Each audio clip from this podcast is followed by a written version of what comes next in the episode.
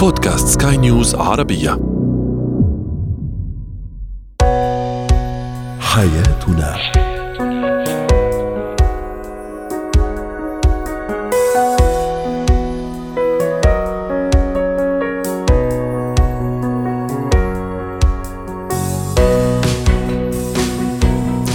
مستمعينا الكرام أهلا بكم معنا إلى حياتنا فضاؤكم اليومي الذي يعنى بشؤون الأسرة وباقي الشؤون الحياتيه الأخرى والذي يمكنكم الاستماع إليه عبر منصة سكاي نيوز dot com slash podcast وباقي منصات سكاي نيوز عربيه الأخرى. شاركونا عبر رقم الواتساب 00971 561 88 6223 معي أنا إبتسام العكريمي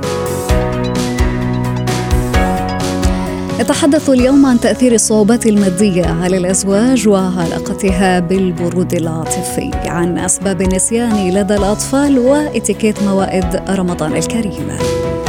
هو وهي. أحيانا وبسبب بعض الظروف المادية في بعض العائلات قد يحصل أن تتسبب هذه الأمور ببعض المشاكل الزوجية والتي قد ينشب عنها فيما بعد برود عاطفي بين الشريكين وقد تتأثر العلاقة بينهما سلبا بهذا الظرف. رحبوا معي مستمعينا بضيفتنا العزيزة الدكتورة ليندا حمادة الاستشارية الأسرية رمضان كريم وينعاد عليك بالصحة والعافية دكتورة. اليوم موضوعنا عن الظروف المادية وعن تأثيرها على علاقة الزوجين فهل صادفتي هكذا حالات مثلا كانت لديها نفس المشاكل التي نطرحها الآن وكانت هذه المشاكل هي السبب في تراجع العلاقة الزوجية؟ آه طبعا آه، إذا كانت العلاقة دائما إذا العلاقة مبنية على الحب بين الاثنين وبيعرفوا الاثنين اوضاعهم الاجتماعية من الأول بدون تقييم بصير أخف من لما بتكون العلاقة أصلا مبنية بين الزوج والزوجة على التقييم المادي. يعني خطوبة الأهل عادة لما بتكون مبنية على التقييم المادي إنه هو وضعه المادي جيد أو لما بيكون تعبيره هو لغة التعبير عنده كانت هدايا نعم. وتقييمها هي لهذه العلاقة أو تقييمه هو لهذه العلاقة. قديش هي صرفت أو قديش هو صرف عليها بالخطوبة؟ تقييم مادي يعني. تقييم مادي لأنه أنت دائما لما بيكون في خطوبة تقييمها مادي أول شيء الناس بتسأله شو عم يجيب لك شو اعطاكي فهي بتفكر طرق الدلال وطرق الحب هي لغه الحب المستخدمة هون هي تقييم الهدايا والقربانات لحتى التقرب من هذا الشخص. يعني على قد ما تجيب لي فأنت بتحبني. معناتها أنا مدللة ومحبوبة. فلما نعم. بصير الوضع الاقتصادي الحقيقي وبصير مشكلة مادية في المنزل اللي بيؤدي للبرود العاطفي وللمشاكل بين الزوجين هي لأنه خفت هذه اللغة اللي بيستخدموها مع بعض. ما عاد يقدر يجيب هدايا لأنه صار مشغول باله وعنده مسؤوليات أخرى. اقتصادي. فهي هون بتبلش تفكر إنه الحب خف لأنه هي كانت رابطة التعبير أو هو كان رابط التعبير بالمصروف. مم. هون بتصير عندنا حالة البرود العاطفي وبصير عندنا مشاكل لأنه هي بتعتبر إنه الحب نقص ولم يزد. أما لما بيكونوا اثنين كثير بيحبوا بعض حتى لما بيعجزوا مع بعض بتشوفيهم فقراء مبسوطين حتى بسيران صغير مع بعض لأنه كان التقييم من الأساس ليس ماديا في العلاقة. جميل جدا. يعني أفهم من كلام حضرتك دكتورة أنه لابد أن يكون هناك تواصل وهناك حوار وهناك تعبير. خلينا نحكي في آه، العلاقة بين أي شريكين سواء في فترة الخطوبة أو حتى آه، الزواج وما بعد الزواج. يعني الحوار بين الشريكين والتعبير الحوار عن المشاعر شيء مهم جدا. مو بس التعبير عن المشاعر. لما بنفوت فترة خطوبة طالما الرجل عم يقدم هدايا ومال لكي يثبت حبه ولا يوضح للشريكة قديش بالضبط هو بيقدر يدفع أو يشتري ولم توافق هي موافقة تامة على الظروف اللي هو فيها. نعم. فهون بتبلش التقييم المادي هو. نعم فدايما لما بيكون القناع مكشوف من الأول كأنهم أصدقاء. أنا هلأ معي أنا هلأ ما معي أنا ممكن آه، بالمستقبل ما أقدم لك هدايا ولكن بحبك بطرق أخرى لأنه نحن عندنا لغات مختلفة للحب. في لغة اللي هي اللغة النفس في ناس بتعمل لك خدمة لحتى تعبر لك عن هذا الحب. في ناس بتجيب شغلة مش دكتورة وفي ناس أيضا دكتورة ليندا عذرا على المقاطعة ولكن في ناس أيضا يعني قد تقول لك أنه أنا ما بستطيع أني أعبر عن مشاعري أو أني أحكي بشكل صريح. فلذلك قد يلجأ بعض الأزواج إلى حيلة أنه أجيب هدية لشريكتي عشان أعبر لها عن ودي ومحبتي وعاطفتي. هل هذا الموضوع صحيح؟ هدايا وصرف؟ ويقيم عليه. هذه العلاقة فرح نشوف نحن برود عاطفي حنشوف مشاكل ولازم تبلش تنحل بالوضوح والصراحة بعدم تقييم هذه العلاقة البيتية والزوجية لأنه نحن دائما في عنا مشكلة بالمجتمع الشرقي كمان. نحن بنحكم على الرجل كرمه أو بخله. يعني أول شيء هو كريم لأنه جاب لي هو ممكن كثير يكون كريم وما يجيب لك هو يصرف على البيت أو هو يكون كريم بشكل أو يكون موفر جميع الضروريات أيضا. الضروريات والشغلات الأساسية لعائلته لمستقبل عائلته. فالكرم هو مم. شغلة نحن البنات للأسف بيقيموا كثير الرجل كرم ولا بخل. فطالما وقف الكرم فمعناتها هذا الزلمة صار بخيل المشاعر بخيل عواطف معناتها أنا زواجتي ليست جيدة وهون بتبلش المشاكل والانهيارات العائلية. المقيمة على التقييم المادي. طيب إذا إذا بلشت هذه المشاكل كيف نرجع شرارة الود والعاطفة بين الشريكين يا دكتورة إذا تعرضوا لهذه الظروف أثناء فترة الزواج مثلا؟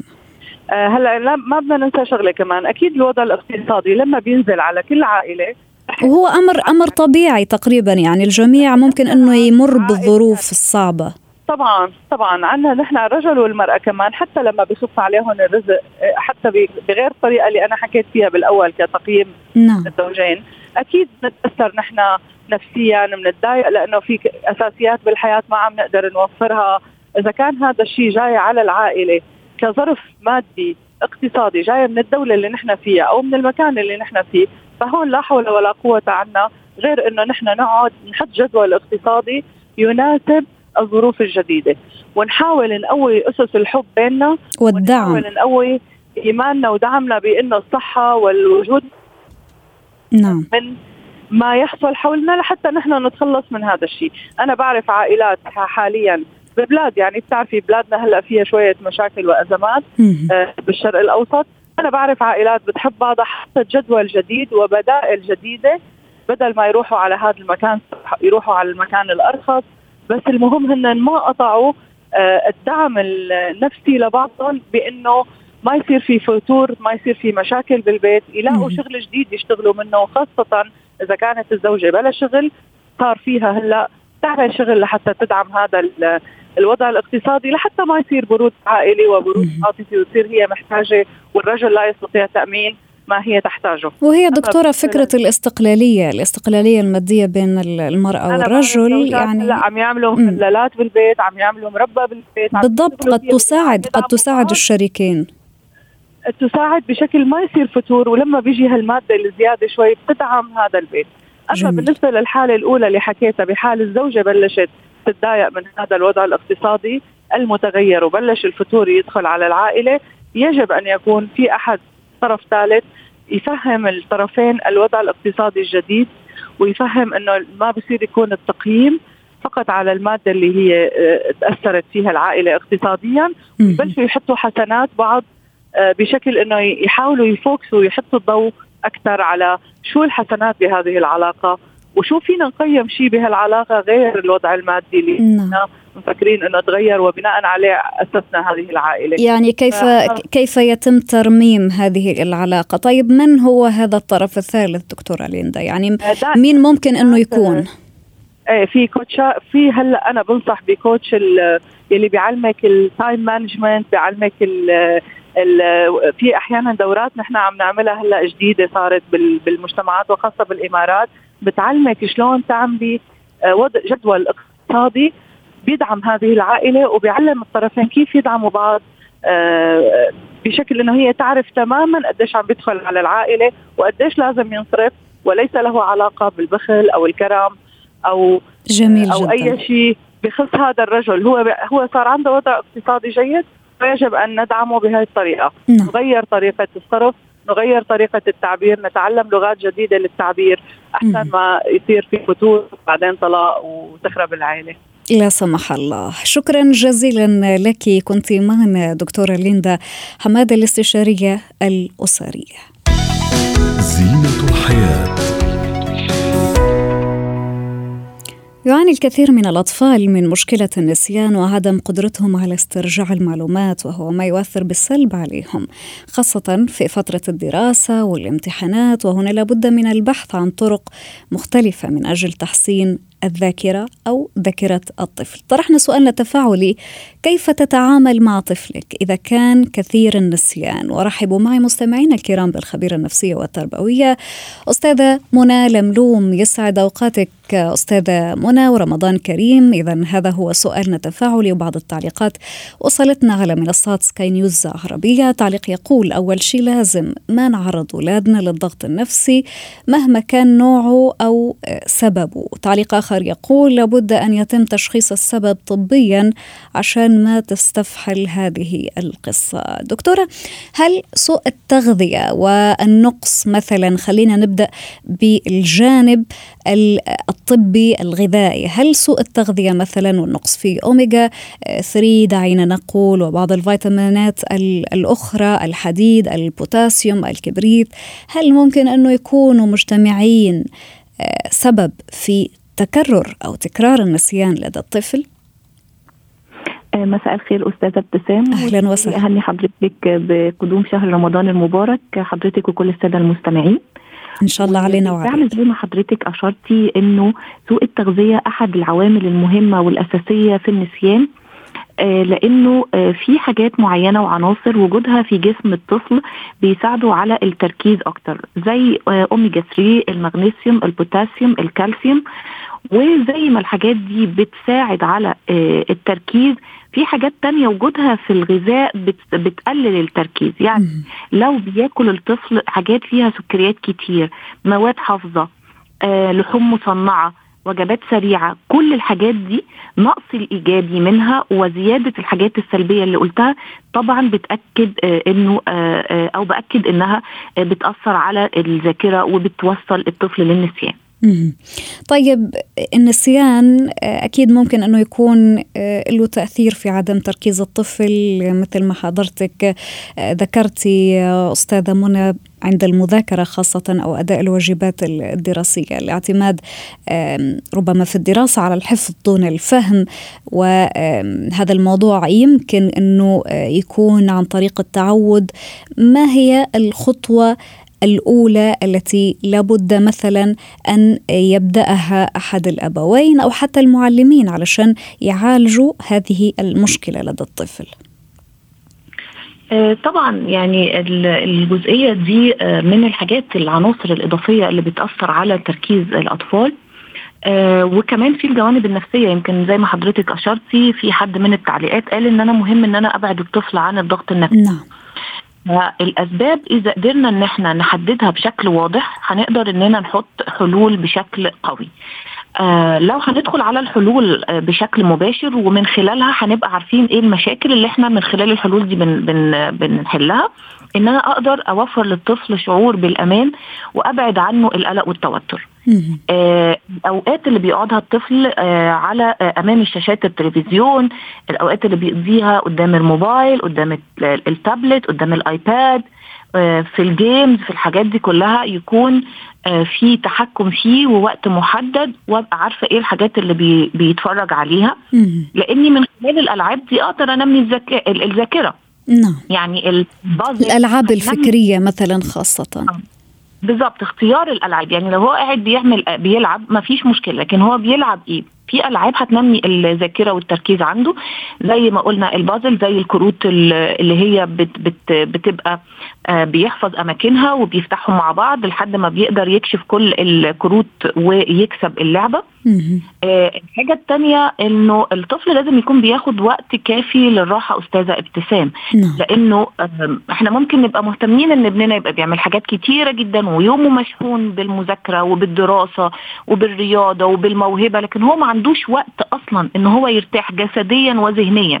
فيبدأ مخه يبقى مشحون دايما باستمرار متحفز دا بشكل دائم فيبقى آه بيفقد التركيز آه وما بيبقاش عنده قدرة على حفظ الحاجات بشكل كويس. لأنه النسيان بيجي منين أني مش بقدر أحفظ الحاجات بشكل كويس في الذاكرة علشان أقدر أستدعيها وقت ما بحتاجها.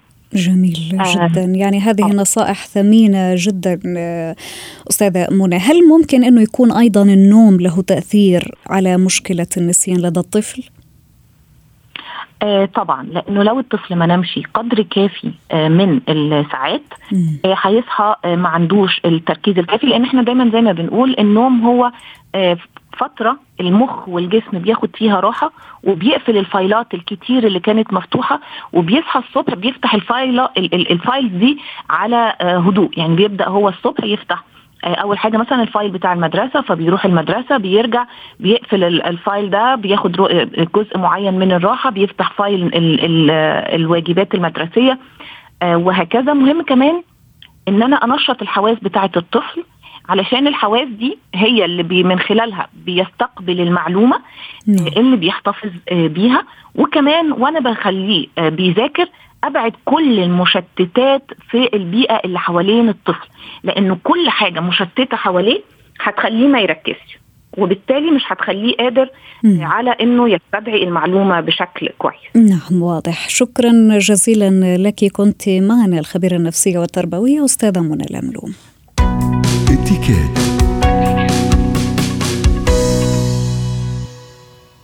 تفضل كل سيدة في شهر رمضان المبارك أن ترتب مائدة الإفطار بالشكل الذي يحبب الأسرة في الطعام ويزيد من الترابط والدعم الأسري. ربة البيت الذكية هي التي تجعل من مائدة الإفطار كما يقال مكافأة لأفراد أسرتها في نهاية يوم طويل من الصيام. معنا ضيفتنا العزيزة خبيرة الإتيكيت أستاذة ناتالي أندراوس. أهلا وسهلا بيكي رمضان كريم.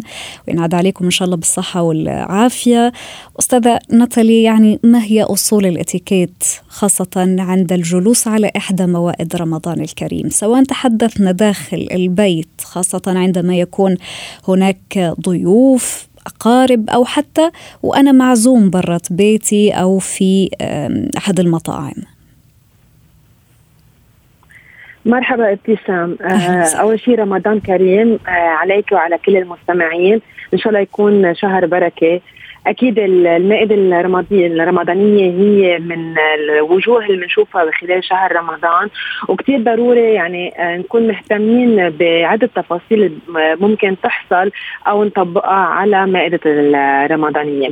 من إحدى الأمور اللي هو لازم نحن ننتبه لأنه إذا تم دعوتنا إلى إفطار على على مائدة رمضانية. كثير ضروري نحن نكون أكيد أخذين معنا هدية لأنه بنعرف نحن بالنسبة للسنة النبوية بيقولوا تهادوا تحابوا آه فهيدي الهدية بتكون لست البيت لأنه بتكون قايمه بتعب بمجهود لتحضر المائدة ولا تهتم بضيوفها.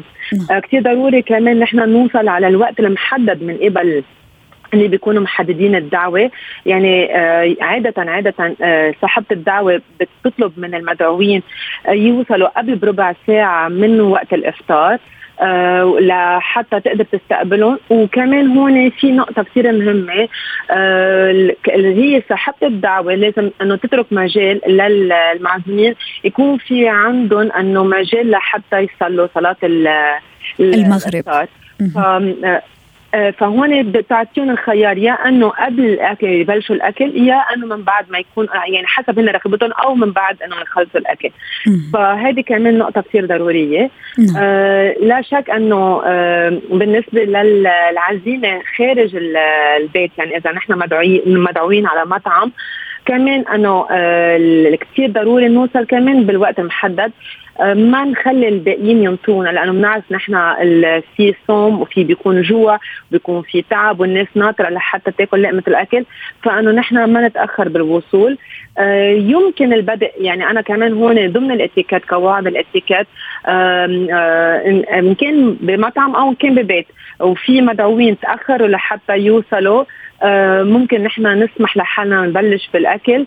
لو إنه مش كل الضيوف اللي وصلوا بس أكيد آه ما ننطر بتنتظر اللي هي العدد الأكبر يكون واصل مش إنه يكونوا بس عبارة عن شخصين. بالنسبة للأمور الثانية أكيد المحبة. مثلا سكب الطعام أو المأكولات أستاذة ناتالي يعني هل من الإتيكيت أنه مثلا إذا كنت أنا معزومة عند شخص ما صديق رفيق حدا من العيلة أو الأقارب هل من الإتيكيت أني أنا أسكب لنفسي أو أنه صاحب العزيمة أو صاحبة البيت هي يلي تقوم وتسكب لي الطعام بصحني؟ هلا هو نحن ما نلاحظ حسب هي اللي آه، صاحبة الدعوة. يعني بنعرف مثلا في آه، السيدات اللي بيقوموا بالدعوة بيفضلوا هن يسكبوا الطعام. نعم. آه، في منهم بيتركوا للضيف إنه خذ راحتك أنت تصرف مثل ما بدك. فهون بدنا نمشي مع اللي هي صاحبة الدعوة كيف عم بتحط الأجواء كيف عم بتعمل الأجواء. يعني دائما نلحق نحن بنشوف هي صاحبة الدعوة كيف عم عم يعني بت بتقول للضيوف الضيوف تبعولها يتصرفوا. هلأ أه، لا شك أنه هون في نقطة كثير مهمة ابتسام لازم نلفت النظر عليها. نعم. أه، عادة نحن لما بنكون كثير جوعانين وعنا بيكون في عنا هيك الجوع قوي بنصير بنصب كل شيء أه، أنواع مأكولات موجودة على الطاولة بنحطهم بصحننا فرد ضربة. ناكل نأكل بعيوننا يعني. هذا الأكل بالعيون يسموه. وممكن صحيح. وممكن هون يخلينا نوصل لمرحلة إنه ما نخلص كل شيء حطيناه بالصحن تبعولنا ويبقى الصحن مليان. وهذا شيء منه كثير إنه محبس. ألو؟ نعم. وي. نعم. آه، فالفكرة هي إنه بنشيل نحن صنف ورا صنف. يعني ما نعبي صحننا بكل الأصناف. نعم. آه كمان كثير ضروري لفت الانتباه إنه نحن إذا الصحن اللي نطال منه الأكل بعيد عنا مش نحن نقوم ويعني ونزعج الآخرين. آه نطلب من الشخص اللي هو أقرب له الصحن. إنه يناولني هذا الصحن. نعم. صحيح. لأنه ممكن نعمل آه، آه، يعني فوضى على الطاولة نوقع قصص يمكن نشوي حالنا نشوي الناس اللي داير من دارنا. نعم. كمان من الأمور كثير مفروض ننتبه لها آه، خلال المائدة الرمضانية. نخلي أجواء حلوة أجواء بالنتيجه هو شهر فضيل. نعم. هو ما لازم نتر إنه بشعة أو مواضيع. أكيد. ممكن تسبب المشاكل. الهدف هي جمع نحافظ نحافظ على شهيتنا في شهر الصيام. شكرا جزيلا لك خبيرة الإتيكيت أستاذة ناتاليا أندراوس ويعطيك ألف عافية.